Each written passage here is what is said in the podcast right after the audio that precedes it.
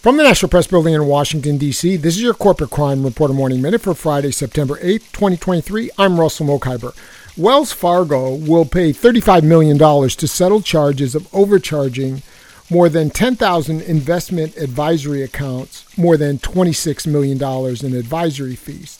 The Securities and Exchange Commission alleges that certain financial advisors from Wells Fargo agreed to reduce the firm's standard preset advisory fees for certain clients and made handwritten or typed changes on clients' investment advisory agreements that reflected the reduced fees at the time their accounts were opened. However, in certain instances, the account processing employees at Wells Fargo and its predecessor firms failed to enter the agreed upon reduced advisory fees into the firm's billing systems when setting up the client's accounts. For the Corporate Crime Reporter, I'm Russell Mokhiber.